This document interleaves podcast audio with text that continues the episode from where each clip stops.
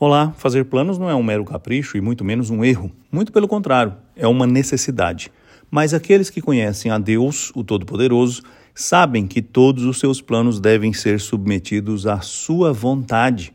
E não é por uma mera imposição, mas por um reconhecimento de que a vontade de Deus é melhor que a nossa, porque Ele sabe todas as coisas, porque Ele é o Todo-Poderoso e porque Ele cuida de nós, os seus filhos, de uma maneira toda especial. Então, submeter os planos que você faz a Deus é um privilégio e não uma obrigação penosa. O autor do livro dos Provérbios nos diz, no capítulo dezenove, no versículo vinte e um, algo que faz muita diferença quando levamos a sério. Ele escreveu assim: as pessoas têm muitos planos, mas eles só se tornarão realidade se o Senhor quiser. Isso pode soar muito autoritário, mas aquele que conhece a Deus como um pai pensa exatamente o contrário. Como é bom ter um pai que cuida de nós e não nos permite levar ao fim planos que vão ser prejudiciais para a nossa vida.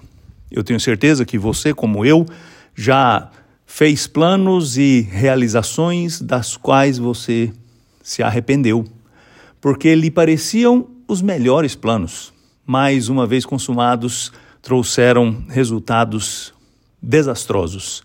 Por isso, é muito bom que Deus esteja no controle. É muito bom saber que Ele dirige a nossa vida. É maravilhoso contar com o seu cuidado. É um deleite saber que nós temos um Pai que está atento a tudo que planejamos e só permitirá que se concretize aqueles planos que vão contribuir para que a sua vontade seja feita na nossa vida.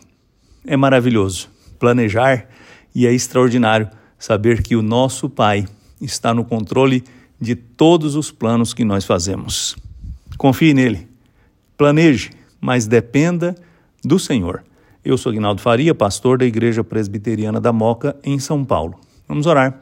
Senhor, eu te agradeço porque o Senhor cuida da nossa vida e porque o Senhor permite que planejemos, mas o Senhor não abre mão de ter o controle de tudo e da nossa vida.